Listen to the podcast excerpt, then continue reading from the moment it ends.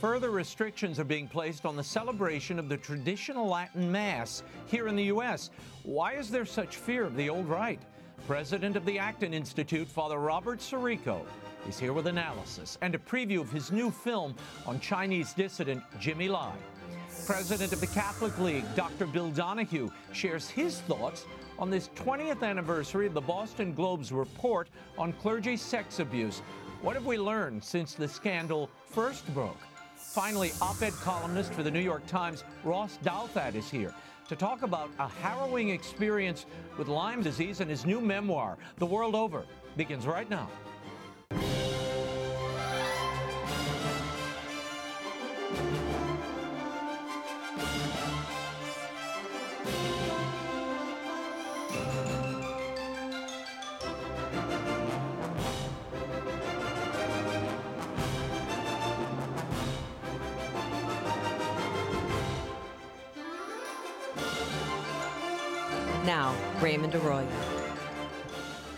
happy new year to you, happy Epiphany, and a warm welcome to all of you joining us in the United States and the world over. We have a great show for you tonight, an important one. If you'd like to send a comment, do so. I'm at Twitter at Raymond Arroyo. Lots to cover this evening, but first, on this Epiphany, I was thinking of that old Christmas carol that contains the line, The hopes and fears of all the years are met in thee tonight. And I thought, about my hopes and fears and expectations for 2022. Here they are. Firstly, this new year could furnish us with unexpected surprises in Rome. We could see another consistory uh, where new cardinals are created before the year is out. Pope Francis has already chosen 70 cardinals, or 58% of those eligible to vote for the next pope. But in this new year, some of Francis' closest collaborators, cardinal collaborators, including Oscar Rodriguez Maradiaga, uh, Gianfranco uh, Ravasi, and eight others, will turn 80, making them ineligible to vote in the next conclave. The Pope could name 10 or more cardinals. It's really up to him. The timing of this could be critical, since for months I've been hearing whispers, mostly among churchmen, of a possible conclave in this new year. The Pope did just survive major colon surgery. He is 85, and there's a lot of talk about who might succeed him. We shall see. But more immediately, the Synod on Synodality will wrap its local diocesan listening sessions this fall. At that time, the findings of these sessions will start rolling in. Now, given that those most interested in this synodal approach are progressives, I expect the recommendations to be fairly radical and not at all surprising. I mean, have you attended a listening session or even heard about one? Me neither. There will no doubt be a tussle over whether what certain dioceses submit to the synod comports with church teaching and what it all means. If the last few synods are any indication, you can expect much disagreement and probably a few unanswered dubia before it's over. There is also some lingering unfinished business from 2021 that will no doubt bubble up in this new year. The scandalous financial trial underway at the Vatican will drag on in 2022. Now, my sources expect only partial transparency when this is all over and even less justice. But we will be watching. The Pope's restrictions on the traditional Latin Mass have roiled both faithful and certain bishops. This is a quiet battle that I think is going to rage throughout this new year as progressives rat out traditionalists, and Rome will either accompany the traditional faithful or embrace the throwaway culture and simply toss them aside. The Vatican will also face a hard choice and perhaps a reckoning vis a vis China this year. The secret deal the Vatican signed with the murderous Chinese regime has only made life worse for the faithful in mainland China. Now, President Xi is coming for the sacraments, as we'll talk about in our next segment, and he's clamping down on the Hong Kong diocese.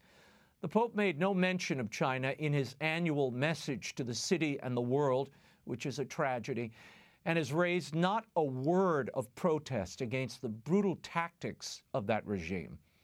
As the suffering of Catholics in China intensify, and the Olympics turn a spotlight on the country, the Vatican's silence will no longer be tolerable. Maybe if the Chinese started saying the old Latin Mass, they'd get a reaction. And here in the United States, President Joe Biden, a professed Catholic, intends to codify abortion on demand into law in flagrant violation of church teaching. He's also trying to revive the Obamacare contraceptive mandate. All of this will bedevil the bishops and the church in 2022. Some of the U.S. bishops will no doubt continue to speak out. But Rome has adopted the same don't ask, don't tell strategy it's used in China. Let's hope it has better results here. Whatever happens in 2022, the church is definitely going to transform before our eyes. They say personnel is policy. Well, a number of major archdioceses and Vatican offices are about to see new leadership, likely within this calendar year. There are about 15 cardinals who will reach retirement age in 2022 or already beyond it. Among them, the Archbishop of Washington, Wilton Gregory, the Archbishop of Sri Lanka, Malcolm Ranjith, the Archbishop of Westminster, Vincent Nichols, Cardinal Sean O'Malley of Boston, who will be 78, the Archbishop of Vienna, Christoph Schonborn, Vatican Cardinals, Kevin Farrell at the Dicastery for Laity, Family, and Life, and Marc Ouellet at the Congregation for Bishops, all hit retirement age this year. In the U.S. alone, 19 bishops will either be over 75 or will reach that milestone, including Archbishop Thomas Olmsted in Phoenix. The Pope will have some major decisions to make regarding these dioceses and Vatican officers, but no matter what he decides, these men are getting no younger, and eventually they will have to be replaced, and that will clearly change the face and the direction of the church globally. But as we face all these challenges and conflicts and fears ahead, the end of that famous Christmas hymn is instructive. O come to us, abide in us, our Lord Emmanuel. We'll certainly need his help in 2022. As I referenced in my intro, Pope Francis's law restricting the celebration of the traditional Latin Mass is now working its way through dioceses around the world. Now, some bishops are leaving current policies in place, while others are suspending their permissions for the celebration of the old rite. Why is there such alarm and fear over what was the liturgy of the Holy Roman Church for over a thousand years? Here with analysis of this and much more is President of the Acton Institute, Father Robert Sirico. Happy New Year to your father. I want to begin with a new policy issued by Cardinal Blase Cupich in the Archdiocese of Chicago, restricting the use of the Latin liturgy there. The Cardinal's rule bans the use of the traditional liturgy on Christmas, Easter Sunday, the first Sunday of each month, and other holy days. Uh, those rules also stipulate that the Latin Mass and the scripture readings have to be in English, and priests need the Archbishop's approval for that traditional liturgy. Those who do get it will be asked to speak to their congregations about the quote, possibility of using the reformed liturgical rites in the future. Cardinal Cupich explains that his reasoning for these new rules is, quote, to foster and make manifest the unity of this local church, as well as to provide all Catholics in the Archdiocese an opportunity to offer a concrete manifestation of the acceptance of the teachings of the Second Vatican Council and its liturgical books. Now, Father Sirico, you headed a parish where the traditional Latin Mass was celebrated along with the Novus Ordo. What do you make of these rules? Well, I found them very distressing, uh, and I can only imagine how distressed the people of St. John Cantius were in Chicago when they heard this. And remember, this was being at Christmas, on Christmas Eve. And uh, I just found it very devastating. And as a pastor, I find it uh, the timing alone to be very unpastoral and imprudent. Now we could pick apart the details of all of this, but uh, that's my my basic reaction to the whole thing. Now, St. John Cantius is a parish in Chicago that uh, celebrates both the traditional Latin Mass as well as the Novus Ordo. Um, here's my question: In your experience with those who frequent the traditional Latin Mass, is there some lack of acceptance of the Second Vatican Council or the liturgical books of Vatican II? Well, uh, you know, I'm, I'm, sure there are such people. And I think in the past there were more of them because now, especially when you have parishes that are celebrating both, there's a healing, there's a reconciliation. You should pardon the phrase, there's a unity that's taking place. Mm-hmm. Uh, I have been celebrating the Old Mass since 2007 when Pope Benedict made it available through his motu proprio. And I mm-hmm. have not seen uh, if you want to see the kind of uh, folks who reject both the doctrine, the moral doctrine of the Second Vatican Council, as well as its liturgical norms, uh, Cardinal Cupich only has to look to his own diocese and see Santa Sabina, Santa Sabina uh, mm. where, where on Christmas Eve you had this spectacular thing that took place that was hardly in accord with the the mass of the Second Vatican Council. Now, I'd like to hear some pronouncement on that, but I've heard none. Yeah, well, we're rolling video of that now, Father, and uh, it's amazing to me. There's one point where a man comes up, he embraces Father Pfleger, who's celebrating the Mass, and they knock over what looks like a, I don't know, a canoe of, of uh, uh, the hosts that, that are knocked to the floor. And uh, Pfleger just picks them up, throws them back in, and continues on as if nothing's happened. I mean, the flagrant disregard. I can't imagine that this is the vision. In fact, I know it's not of the the Council Fathers. This is clearly not what they no. saw as the no. uh, the Vatican, the liturgy of Vatican II.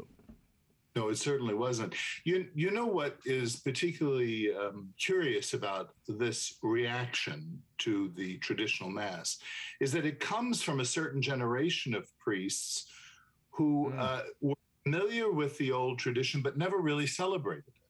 And in the case of our Holy Father, he was ordained in 1969. That was the very year that the massive Paul VI was promulgated. And Cardinal Cupich was ordained in 75. So I don't think either of these priests ever celebrated the old Mass.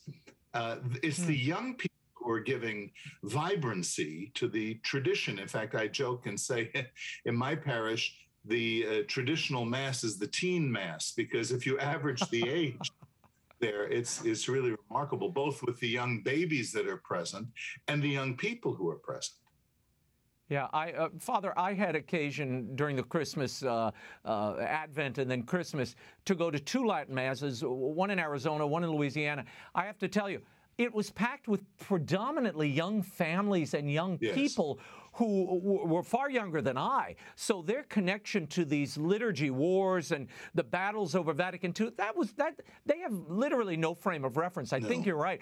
Cardinal Cupich's new rules, however, appeared in the Vatican News. Now, I, yes. I, it is remarkable that you would have local directives of an individual diocese get coverage by, by the Vatican press. What's the purpose of that? Is that a signal that this is what the Vatican or those in some of these offices would prefer bishops to conduct themselves vis-a-vis uh, the traditional Latin Mass? Yes, and, and let's remember that those in those curial offices are the same profile of priests that I've, I've just described. Yes, I think it's trying to send a, an international message across the bow. Now, these protocols, this uh, document that was issued, was sent well in advance to the Vatican and to other progressive websites. Uh, I suspect even before St. John Cantius received the information.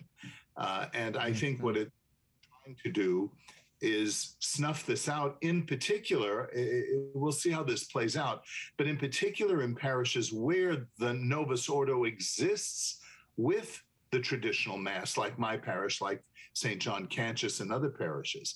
Uh, it's going to be a mm-hmm. whole for those societies that are devoted solely to the the older forms of the liturgy. And I think yeah. the reason is the concern that all of these young people, this is where it's growing. Uh, our church, since the motu proprio of, of Francis was promulgated, uh, the attendance at the old mass grew. We we have standing room only at that mass now. Mm, you know that, that, I experienced the exact same thing in two different states during the Christmas break here, and I, I, was frankly astounded by it. And I asked some of the young people there, you know, what brought you? They had never heard of the Latin Mass before, Father, Right. before they saw it mentioned in the media because of the Pope's crackdown. So it's a very Yeah. interesting. You're getting, um, you know, perverse brand uh, uh, aggrandizement here uh, b- by this this very negative order. So we'll see. In in Providence, this may end up being a, a good on the whole because I think uh, people are looking anew and wondering, well, what is this? I- I- I- what, Right. what, what, was this? When did it happen? And why is it so verboten now? Uh, there, there are other bishops in the U.S., and we should mention them. Bishop Paprocki of Springfield, uh, Archbishop Sample in Portland, Archbishop Cordileone in San Francisco. They've not made any changes in the celebration of the traditional Latin Mass in their dioceses. Um, Yeah, now I, and- I'm not a canonist, but I think uh, what what's happening now is you've got the motu proprio of Francis that came out, Mm-hmm. and then this response to a dubia. It's nice to know that at times they can respond to dubia, uh, but in this case, it attempted to quote unquote clarify. Now, I'm not a canonist, as I say, and you'd have to have Father Murray, for example, analyze this. But Mhm. from my these both of these documents were hastily written they have contained contradictions and they contain Mm. outright errors that will need to be corrected before they're you know formally instantiated in the the you know teaching of the church so to speak Yeah. so uh, i think that my hope is that wiser heads will eventually prevail as this thing shakes out and there'll be some Mhm. revision letting up of this Well, I, I also think the other consideration here is remember, there was a poll of the world's bishops uh, that purportedly uh, preceded this motu proprio. What we now learn in reporting is that that poll determined that the majority of bishops said this is either a good thing or, you know, it's a little group over here. They don't seem to be causing any trouble. It's fine. I mean, there was there were very few who were saying this needs to be stamped out. And frankly, Yeah. Father, and you can correct me if I'm wrong here, what we see in a lot of parishes as the Novus Ordo, including the f- priest facing the people, the lack of Gregorian chant, that is actually not what the Council Fathers envisioned when you read the documents and the liturgical books of Vatican II. So, how do we reconcile the refinements and evolution? II. Yeah. the, the documents of Vatican II themselves uh, presume Latin. It says you can have vernacular, but it sh- care should be taken that the faithful know the principal parts of the Mass in Latin. It also presumes Mm-hmm. out because the, the instructions, the rubrics at various times say, and then the priest will turn toward the people. Um, Right. So it, you're quite right. What happened after Vatican II, the implementation of it, uh, is where the liturgists uh, really took over and a whole crop, a new industry came into being uh, to Mhm. kind of guide this this process. And, and now we're at the the spectacle that that we described at uh, Santa Sabrina in in Chicago. Mm, No, that Santa Sabina is, I, I have to say, it's a it's an aberration and a nightmare. I mean, when you see it, it's just it's tragic that that's Yeah. allowed to go on. But um, here's my my larger question because. Uh, Cardinal Cupich raises the possibility that people are not accepting the liturgical books of Vatican II. My argument in watching this play out, having read those books, is th- none of what I see conforms to the books of Vatican II. So, how do you expect No. the general public to embrace it when we, we, we see no examples of it. How do you reconcile the refinements and evolution of the Novus Ordo during the reigns of Paul VI, John Paul II, and Benedict with the new understanding that we're seeing now? Well, I, I think you know you actually do see the Mass of Vatican II being celebrated, and oddly enough, it's in a place like St. John Cantius. Uh, it's in a place like Sacred Heart and other places where the Mass doesn't seem like it's another religion from the old Mass, and yet it's in the vernacular or uh, you know the the the the norms of the Second Vatican Council are being carried out. Uh, but I think Mhm. you're right it's really gone haywire and this division that's happening is not on the part of the people who reverence the tradition you know i, I was not I, I grew up with the old mass but i was trained to celebrate the new mass i didn't celebrate the old Right. mass as i said until 2007 and Mhm. the, I, I could take the criticism a little better uh, if I knew these priests who were making the criticism had celebrated the Mass uh, or were associated with communities where it was normatively celebrated, then they would really see what these people are made of. Mm-hmm. Yeah, and, and, we're talking, we should say, we're talking about a very small group of people who attend the traditional Latin Mass. This is not 30 or 40 percent of the Catholic Church, but it is growing. No. Yes, it is. Uh, you know, but it's small. It's a small group. It is, but I think that's the concern. That my, my suspicion is that that's the concern is that the tail will end up wagging the dog. That people are looking for transcendence. You know, people are mm. looking for. That's why they come to church, by the way, and to uh, see a spectacular show that's not as good as what you see at a theater uh, or a convention venue uh, like they they have there in Chicago, is not what people are looking for. I mean, it's not as good as a rock concert. You know, these people are liturgists really don't know the music. I mean, I I watched hmm. uh, parts and it, the music just wasn't that good. The chore- choreography was mediocre at best. Uh, the lighting wasn't very good. Uh, so you know, it, it's pretend. It's playtime. Yeah. Yeah, no, it's a spectacle. It's the, the wrong kind of spectacle. Uh, during his Christmas right. address to the Curia in Rome last month, Pope Francis stressed the need for humility among the cardinals. And he had this to say regarding tradition The vital memory we have of tradition, our roots, is not a cult of the past. Those who are pridefully and easily prone to rigidity, a modern day perversion that leads people to be unsettled by what is new, only humility can put us in the right condition to meet and listen and dialogue and discern and pray together. Reforming the spirit of the synod will fail if everyone remains enclosed in their convictions. Clericalism, treating clergy members as superior and untouchable has led some to believe that God speaks only to some, while others must only listen and follow. End quote. What do you make of the Pope's comments there, especially in light of all we're seeing with the, the, the crackdown on this Mass and, and uh, tradition itself? Well, there's much of what the Pope is saying there is so true. I mean, humility is, uh, you know, given to us by Christ and by Our Lady and by the saints. Uh, and I would like to see that same humility uh, be displayed. Uh, I think we do need to pray together, but really pray together and to, by the way, Jesus Christ. Uh, and I, I understand some of the sensitivity. You see, stereotypes can lead us to the truth, but sometimes stereotypes are not accurate at all. And the stereotype of the rigid traditionalist, uh, clergy worshiping uh, faithful, it sure doesn't go on in my parish. I'll tell you that. I mean, people voice their opinions, they're respectful, they're loving, they're supportive, but it's a, a, beautiful dialogue. And the different kinds of people who come, it's not the stereotype of, right. you know, straight laced people. We have people with tattoos and young people with long hair and all kinds of folks who come. It's it's really amazing. Yeah. Yeah, no, that, that that stereotype is such an old canard. When I when I read that, I I, I go. Oh.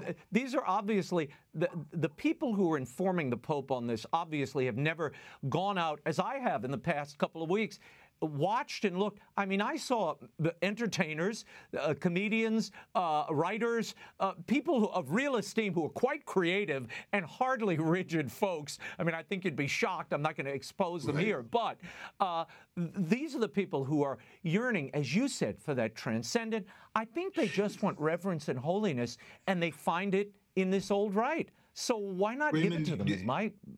This is not really, in a way, this is not a new debate. This is a goes back to the council and when there was talk right. of the mask the vernacular. You may recall, you've referenced it undoubtedly on the show, uh, the writing from people like Agatha Christie, who isn't a Catholic. Right. Uh, right. Malcolm Muggeridge, who pleaded with uh, uh Pope Paul VI not to abolish the Latin. Uh, yeah. Uh, and Evelyn Waugh and Graham Greene and so many others. Yeah, right. hardly conservative right. folk, I might add. Right. It, it, what it reminded me of, you, you remember some years ago when the Taliban dynamited the Buddha statues uh, in, mm, I think, I do. Afghanistan.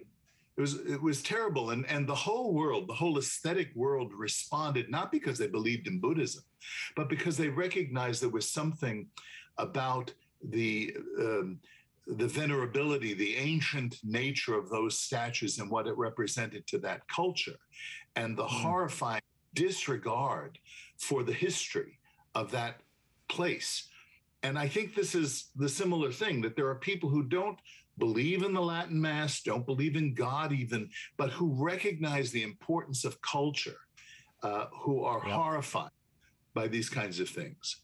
Father, before we run out of time, I, I, want to get to this. Last week, Reuters reported that senior Chinese officials briefed Hong Kong Catholic clergymen and other religious leaders on President Xi's vision of religion with Chinese characteristics.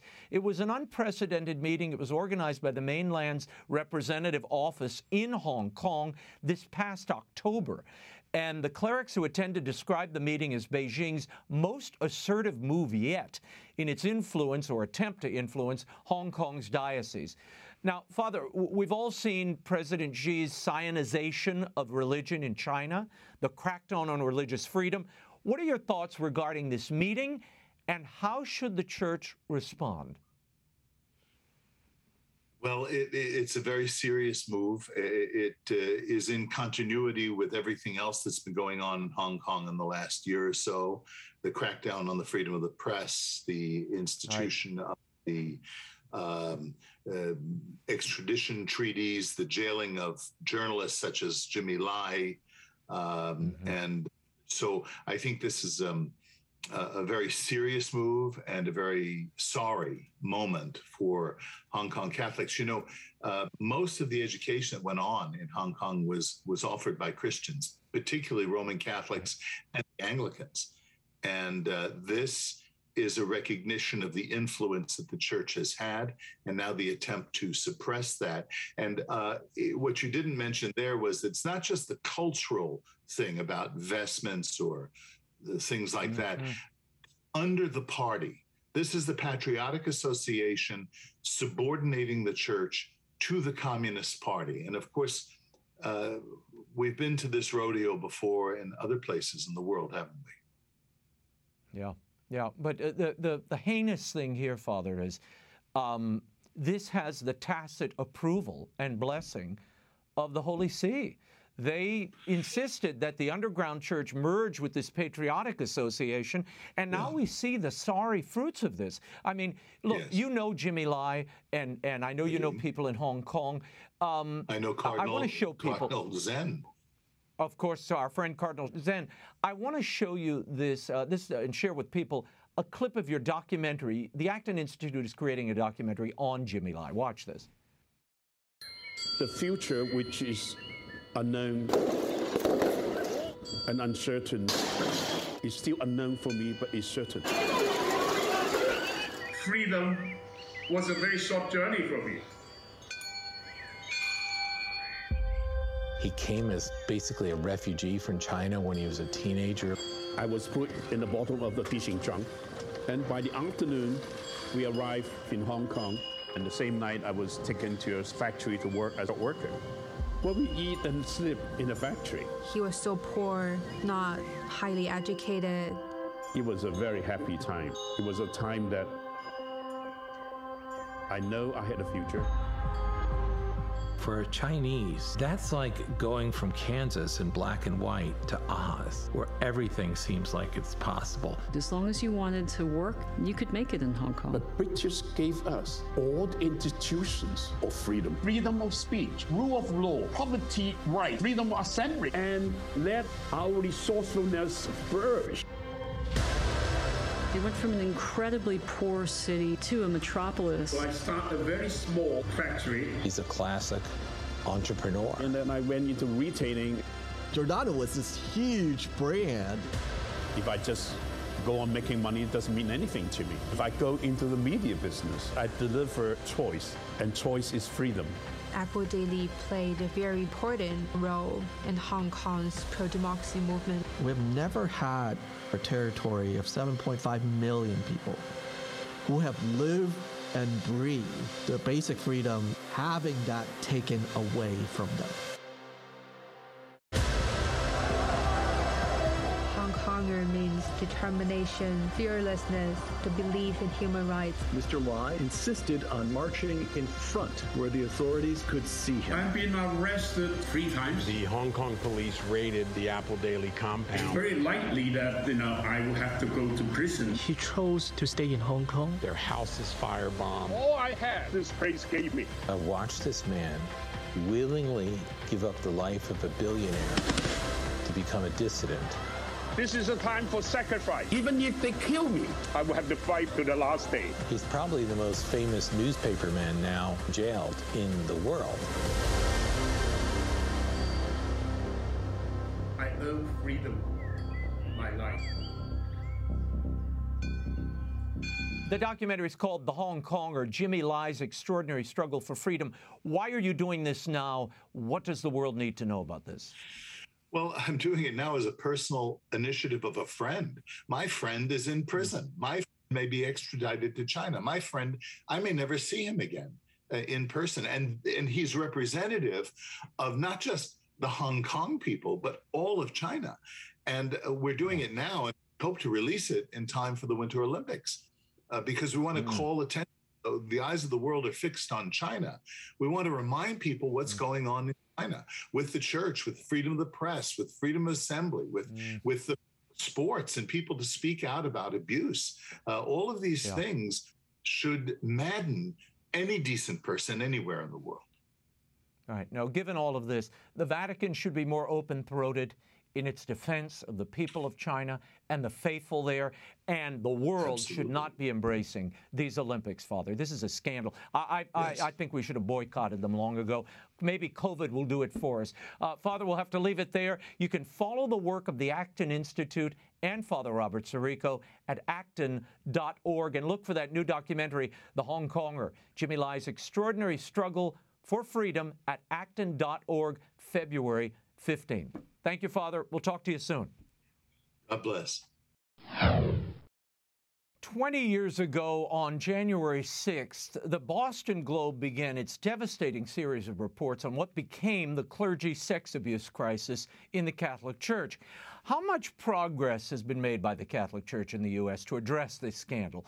Here with his thoughts and analysis is President of the Catholic League and author of the book, The Truth About Clergy Sex Abuse, clarifying the facts and causes, Dr. Bill Donohue. Happy New Year, Bill. Before we get to this 20th anniversary of the sex abuse crisis, uh, I want to get your take on uh, some other stories this week. On Wednesday, at his audience, the Pope spoke about well, what he termed a demographic winter when couples choose not to have children. He said, We see that people do not want to have children or just want one or no more. And many, many couples do not have children because they do not want to or have just one, but they have two dogs, two cats. Yes, dogs and cats take the place of children. Yes, it's funny, I understand, but it is the reality. And this denial of fatherhood or motherhood diminishes us, it takes away our humanity. Now, Bill, I, as, as, you've seen, the media is having a field day with this. What's your reaction as a sociologist? Uh, there's a lot of outrage over Francis showing disrespect, in quotes, for pets and pet parents. No, what the Pope said is absolutely right. As a matter of fact, uh, he's more right than he realizes. That's true, by the way, in Japan, not just simply in the United States and, and in Europe. Uh, so there is a phenomenon that's going on here. Uh, as far as I see it as a sociologist, it's born of basically one thing narcissism. Uh, a lot of young people today, they don't want to deal with the, the burdens of children. They'd rather have a dog that loves him. And, uh, and a lot of it is driven by that. Uh, yeah, I mean, I understand children can be expensive and they can be burdensome. I have two of my own and I love them dearly. But the idea, and, they, and it's great to have pets. Uh, I'm all in favor of that too. But the idea of having a, a kind of a substitute for children, which the Pope is absolutely right about, uh, that's something which culturally is very troubling. It's what you, it's what happens when secularism becomes the dominant strain in the society. Yeah. Well, uh, Bill, I always say, look, I love pets too, but if I have to choose spending that much time walking something and uh, changing it and taking it to the doctor, I'd rather have a child so they can one day wash me, take me to the doctor. You know, I, I, I hate to be greedy here, but anyway, uh, Jesuit Father Pat Conroy is making news in the Washington Post this week. Conroy is the former chaplain of the House of Representatives. In an interview, Father Conroy drew a distinction between pro choice and pro abortion Catholics, saying that pro, a pro choice Democrat is not a pro abortion Democrat. And then he calls choice a Catholic value. What did you think when you first read this, Bill? Well, choice is a verb and it has no moral meaning. We have to know what the object is. Uh, choice to do what? Uh, a, a, knife in, in, the hands of a surgeon can make a, a, a sick person better uh, in, in, in, the hands of a thug, he'll, he'll take you out. I want to know what the choice is about. If the choice is slavery, then we should be opposed to it. I don't want to encourage more of those kinds of choices. I want less of them. And, and the same is true of abortion. No, basically, Father Conroy is pro abortion. Now, he would insist he's pro choice. That's fine. He can say whatever he wants. We know what side he comes down on. And uh, yeah, for a Jesuit priest to, to be so bold as to come out and say it uh, is rather astonishing. But uh, you know, the same arguments were in fact made uh, when we had uh, back in the ni- mid 19th century when slavery was was was legal, uh, and people said, you know, mm. you should impose your choice on me. Actually, Father Conroy went further than that. He said that we we shouldn't be against any kind any or no one should be against the, uh, taking away the choice of anybody. Everybody wants choices. Well, does he read the newspapers? Does he know what's going on at Princeton and at Yale, where you can't leave the perimeter? that they, they will get you if you leave, go into New Haven, go out for a slice of pizza because they're worried you might get the sniffles of a new flu. Uh, the lockdowns are all over the place, and lots of people, particularly in blue states, they love lockdowns. So choice is not something uh, that that even Americans like anymore. It depends what choice, what it is. Uh, the choice to put drugs into your body, they like. The drugs to kill your kid, they they like as well. Mm. And, and t- Father Thomas Reese, another Jesuit, and others have tried to muddy these moral waters for political advantage in the past, Bill. And uh, your great friend, Cardinal uh, O'Connor, uh, John O'Connor in New York, uh, had to smack him down when he, when he tried to pull the same routine. Well, that's true. And, and I also don't like it when Father Conroy misrepresents Thomas Aquinas uh, by saying mm. that, oh, hmm. your conscience is all that matters. Well, as I've mentioned many times before, Jeffrey Dahmer had a conscience. So did Hitler. So did Stalin. Lots of everybody has a mm. conscience. The question is, is it a well-formed conscience? And Aquinas did say that the, that the truth was in the Catholic Church. That was the the work of the Holy Spirit, and you don't have a right to override that. So when you misrepresent mm. Aquinas to make your pitch uh, for pro-abortion, no, there are people in this country, by the way, who do like abortion. As I pointed out in, in my statement about this, people walk around with signs saying abortion is a blessing. Uh, I, I, like women who have had an abortion. So it's not true that everybody who votes for a pro choice candidate, so to speak, is against abortion, really. No, a lot of them really do like it. Bill, on December 27th, the New York State Department of Health uh, determined that certain risk factors must be present for a patient to receive new anti COVID treatments. One of those risk factors is being, quote, non white race or Hispanic Latino ethnicity. Now, as a lifelong New Yorker who is none of those things, Bill, your thoughts on this racial litmus test for treatment? Well, it's, it's been it's been surfing, it's been bubbling for a number of years. It's now at a height. The idea of beating up on whitey is now chic. It's in vogue. And, and the real cowards here are white people. They won't stand up. Uh, I'm not saying we're being victimized every day. I am saying, and we have we have a list of it at Catholic League that we're putting out. All the celebrities who say things about white people which you could never, ever say about black people without being called a racist. And by the way, it's not just white people who have been told to go to the back of the line in New York. The Biden administration has been doing this summarily since uh, he's in an office one month. And they're making decisions on black farmers and black businessmen and others. White people go to the back of the line. Men in particular go to the back of the line. Now, this is racism, all right? And, I, and, and we should not buy into the critical race theory idea that if you're white, you, uh, you have to be a racist, and if you're black, you can't be a racist. Racism is, is, is an idea, and it's, it's putting in motion what prejudice is, which is discrimination, when you treat people differently on the basis of their color of their skin or their ethnicity. And, and it doesn't turn on ideology. They're trying to change it this other way. White people need to say, no, time out, folks. You are the racist who promote critical race theory. You're the ones who say that because I am a white guy, I am a racist. That in, in itself is racist. But until we stand up to these people, and a lot of them have PhD after their name.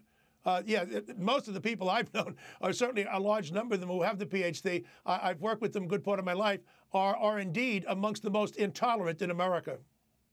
Hmm. Bill, as I mentioned earlier, January 6th marks the 20th anniversary of the Boston Globe's blockbuster report on the clergy sex abuse scandal in the Catholic Church. In your estimation, how much progress has been made by the church since the Globe broke that abuse crisis story? I mean, you detail much of this in your book, The Truth About Clergy Sexual Abuse. Yes, we're down to 5.9 sub- substantiated accusations made against 50,000 members of the clergy per year. The figure back in the 70s was close to 7,000. I don't know of a single hmm. institution in the United States, secular or religious, which has a better record today and has had now for about 20 years. This is nothing new than the Catholic Church. Yet you have publications like the National Catholic Reporter and others. They don't want the scandal to go away. They want to make everybody believe it's still around. Oh, let's have another tribunal. Let's let's institute all kinds of data banks and, and whatnot.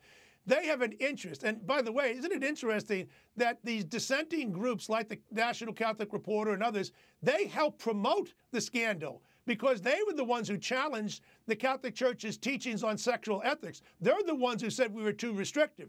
So we got rid of the restrictions, and guess what we got? A lot of sick men started acting out. And that's why you had the sexual revolution in the Catholic Church in the 60s, 70s, and 80s, and where you don't have it today. No, the bishops have done a good job finally of cleaning up the mess, which I wish other institutions would follow their lead. Bill, in 2002, you were at first very complimentary of the Globe's reporting. And you, you, wrote of the Boston Globe, it was a rare event in 2002 to read a newspaper account of the scandal that was patently unfair, much less anti Catholic. The Boston Globe, the Boston Herald, and the New York Times covered the story carefully and with professionalism, you wrote in 2002. When did you feel that the Boston Globe, along with other places in the media, started losing that objectivity? It took it took uh, several years. I think at least three or four years before I realized that what was going on now is they're sinking their teeth in. They don't want the scandal to go away because they're not reporting on what's going on in the public schools or in any other religion. And there's a reason for that. The the left in this country, the ruling class, which is bought into the left, let's face it, they're, they're now owned by the left, uh, they, they reject the idea of sexual reticence. The idea of sexual restraint as a virtue is what we got from our Jewish brothers and sisters and is shared by others, not just Catholics and, and, and, and Jews around the world. Now, if, your if, your if your idea of liberty is that of license to do whatever you want to do, a riot of the id, so to speak, then the Catholic Church has to be the first uh, institution that you're going to go after. So if the, if the Catholic Church's moral authority has been weakened because of a scandal which it brought on itself to a large extent, uh, then then that's something that you need to to celebrate and, and, and sink your teeth into it. Mm. You also have the lunatics on the right, too, by the way, who don't want the scandal to go away because they think we made too many reforms. The left says we didn't make too enough reforms. So for, for both wings, bad news about the Catholic Church is good news. For practicing Catholics who love the church, bad news about the Catholic Church is bad news. And we should condemn those on the far right and left, except that the ones on the left are the ones like the National Catholic Reporter who hold sway on college campuses that are Catholic. So they are a bigger threat than the nut jobs uh, over at uh, Church Militant. Bill, why do you think Boston was the epicenter of this scandal? Uh, as we later found out, abuse occurred at an alarming rate all over the country. Why Boston? Well, back in the 1970s and 80s, Boston was the hub, the epicenter of the sexual revolution for gays in particular. And within the Catholic Church, you had two organizations, Dignity, uh, which which was basically in rebellion against the church's teachings on sexuality, take root there. Uh, and then you had other organizations which weren't Catholic, such as NAMBLA, uh, which also took root in the late 70s in Boston. Paul Shanley, by the way, the, the homosexual priest, almost all of the molesters were homosexual. That's one thing we have to make very clear. They weren't pedophiles. That's, that's another lie. Paul Shanley and others were celebrated in Boston by not only the Catholic left, but by the secular elites. Remember, Boston is a college town. They've got more college universities there than any place else in the United States. That tends they, that makes them pretty much on the left to begin with, and they celebrated this. So it, it is striking to me how many people around the country, particularly in Boston, were horrified to learn that Paul Shanley and others were molesters, when in fact they cheerleaded them, they applauded them, and it was the elite the people like Gerry Studds, the former congressman uh, who was having sex with the, with the mailboy, uh, people like uh, Barney Frank, who had uh, prostitutes working out of his apartment. These guys were reelected all the time by the very open minded people in Boston who didn't mind sexual promiscuity. They also loved the Kennedys, too, uh, right? Or the, beginning with Joe Kennedy. So predatory behavior is not something that a, lot, a large percentage of the people in this country uh, not just in Boston, have objected to. That's why they're so phony now when they say, oh my God, listen, we had a scandal in the Catholic Church. It's a scandal which you helped to create by creating a milieu or an environment which allowed for a libertine understanding of sexuality, which is positively irresponsible sociologically. Before I let you go, the connection between Shanley and the role that public dissent from church teaching played in this scandal and its aftermath, Bill, what's the connection there? Listen, if you are a healthy man and you are hearing dissident uh, discussions in your moral theology class, you may just dismiss it. But let's say you're a disturbed man, you have all kinds of issues, and you're hearing now the professor say, taking it from a book by uh, Kosnik, Anthony Kosnik, called Human Sexuality, which was used in the seminaries, uh, saying that every form of sexual expression is morally equal. And then you have on top of that people like Sister Jeannine Gramick, who's been condemned by the Vatican, but she's now back in, in good stead, I think, with some people in the Vatican, which isn't a subject I'm going to address next week. Uh, she praised Shanley several times after it was exposed that uh, that he himself was a predator. The National Catholic Reporter praised him three times at least after it was uh, uh exposed that he was a predator. These are people who knew that Shanley was a sick man. He, he was a, it was a it was a, a, gay guy who said that the kid was the seducer. The kid was the seducer. That's what justified his predatory behavior. He had sex with men between the ages of seven and seventy. Again, they had to be men, otherwise he wouldn't have sex with them. But he was the hippie priest. He was the darling of Boston amongst Catholic left and amongst the, the dissidents and amongst the, the elite uh, in, in Boston who were seculars too. So it's the left that created the scandal, and they're the ones now who are claiming, oh my God, it was the Catholic Church's teachings on moral theology that did it. No, if you followed your vow and you followed chastity and not your id, you wouldn't have done what you had done if you were a sick priest. Bill Donohue, the new book, The Truth About Clergy Sexual Abuse, clarifying the facts and the Causes, published by Ignatius Press, is available at bookstores everywhere, including the EWTN catalog. Bill Donohue, thank you for being here. Thank you. My next guest is the op ed columnist for the New York Times. I recently spoke to him about his struggles with a mysterious chronic illness and what it took to find a diagnosis and healing. He's written about the experience in a new book, The Deep Places a memoir of illness and discovery. Here's my interview with Ross Douthat. Ross, I want to start uh, with this harrowing tale you relate in the book. Uh, you become ill in the summer of 2015. You and your wife Abby are in the middle of selling your home in D.C. and moving to Connecticut, which seems like an idyllic uh, uh, destination where you wanted to be all along. Um, throughout all of this, you are horribly sick and your doctors find what they diagnose as a boil. Uh, tell us what happened from there. So we were we were still in Washington. So we had bought our our dream house in the country in Connecticut, uh, but we were still living in you know the the corruptions of our nation's capital inside the Beltway for a few more months before we moved. And I became very, very ill. And it started, as you say, with a red spot on my neck, but it quickly progressed to strange body pain, headaches, phantom heart attacks, bowel mm. issues. Uh, I lost 40 pounds in two months. I was sleeping an hour a night. Um, it was incredibly bad. And none of the doctors in DC could figure out what was wrong with me. And so instead, what I, did you, you think was happening? I, I mean, I thought something was physically wrong with me. It was very clear to me most of the time mm-hmm. that I was in terrible pain. Um, and that it was real and not just something that was stress induced, which was sort of what the doctors, you know, when doctors can't figure out what mm-hmm. something actually is, they sort of retreat to mystery and say, well, you have a very mm-hmm. important job and you're under all kinds of stress. Probably you're generating these symptoms somehow on your own.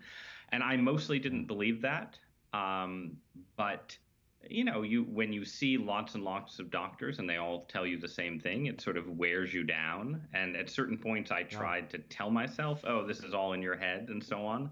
Uh, interestingly, right. it was when I saw psychiatrists, they usually said, "No, this is clearly a physical illness." so it was only the huh. the non psychiatrists who said, "Oh, it's all in your head." Yeah, and at that point, you're already on antidepressants and Xanax and the whole thing. Um, how was it discovered that you had this chronic form of Lyme's disease? And what did you think when you found out that this was the source of your pain? So we finally made the move to Connecticut. We sort of dragged ourselves mm-hmm. to this to to this house that had been our dream house and now felt more like Stephen King territory because I was so sick and we were so isolated mm-hmm. there. And once we got to the Northeast, you started seeing doctors who said, "Oh, we see weird illnesses like this all the time. The spot on your neck was probably a tick bite. You probably have Lyme disease." Wow. And they put me on antibiotics, and I immediately stabilized. I stopped. You know, I, I started sleeping five hours a night instead of one hour. I was able to eat again. Um, but the pain didn't go away. And so I quickly found myself inside this incredibly intense medical controversy because most most people who get Lyme disease take antibiotics and get better. 75, 80% right. of people just get better.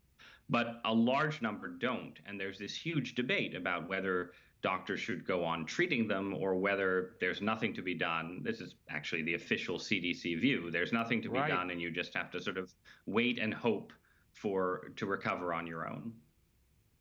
Yeah, and and and this is really Lyme's disease has become a political minefield. I mean, as you mentioned, the CDC defines this as a disease caused by tick bites that can cause all sorts of problems. Um, it's usually treated in four to six weeks with antibiotics, and that's the end of it.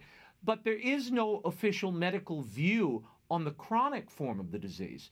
Uh, th- this has all made you, uh, if I'm reading this correctly, deeply distrustful here of the CDC and those institutions that we turn to to medical answers. Why?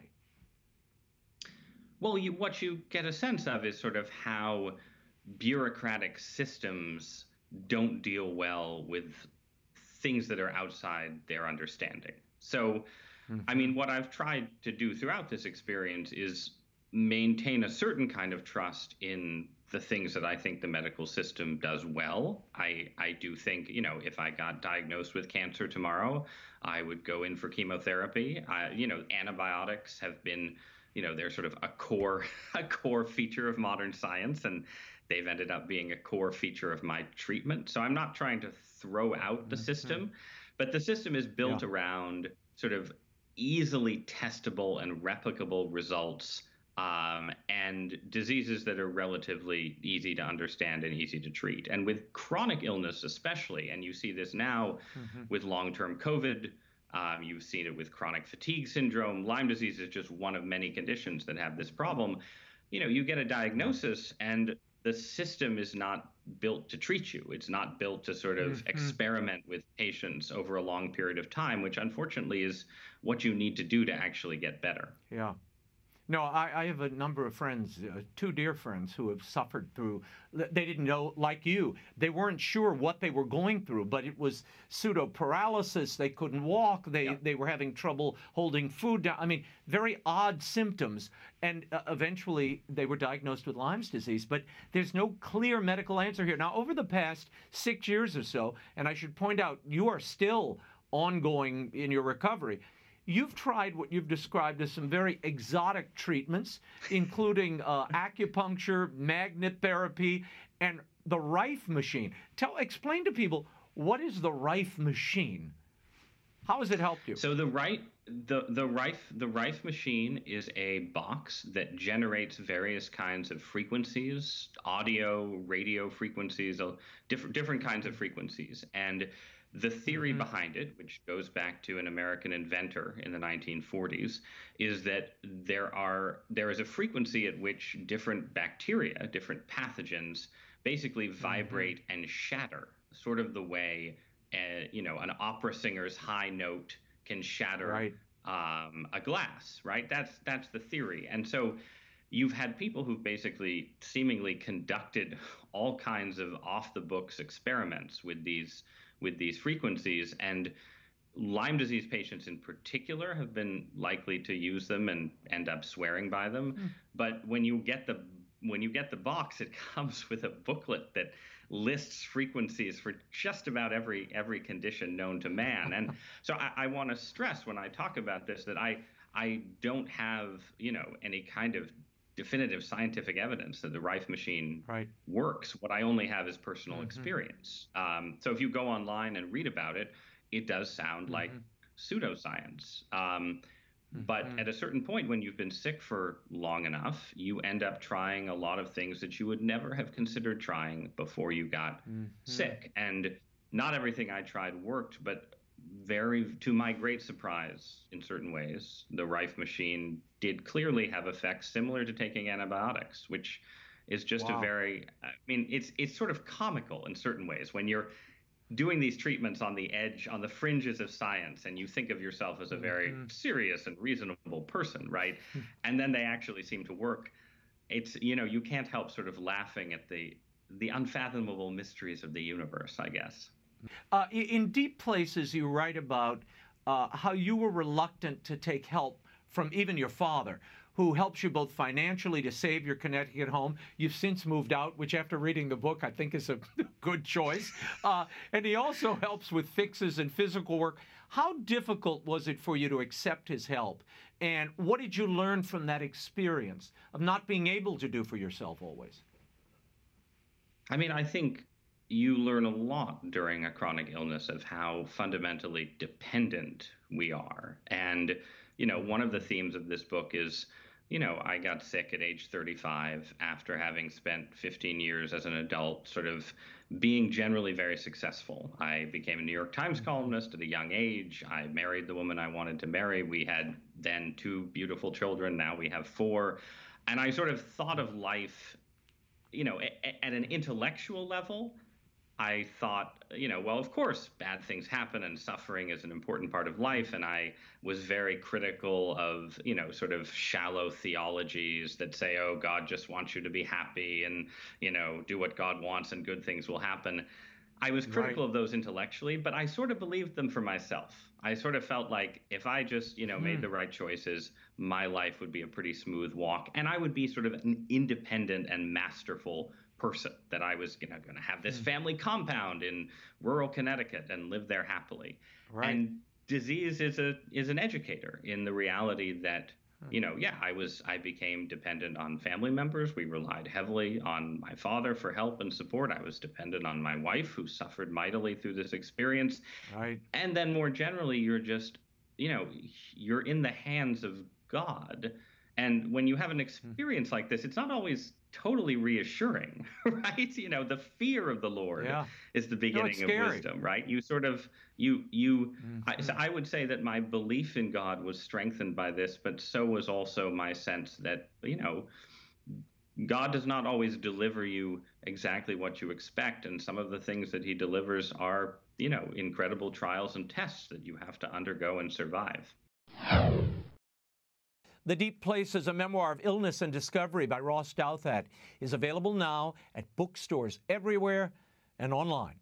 That's all the time we have for now. Be sure to catch us next week. Until then, we'll be scouting the world over for all that is seen and unseen. On behalf of the staff and crew of EWTN News, thank you for watching. I'm Raymond Arroyo. Bye now.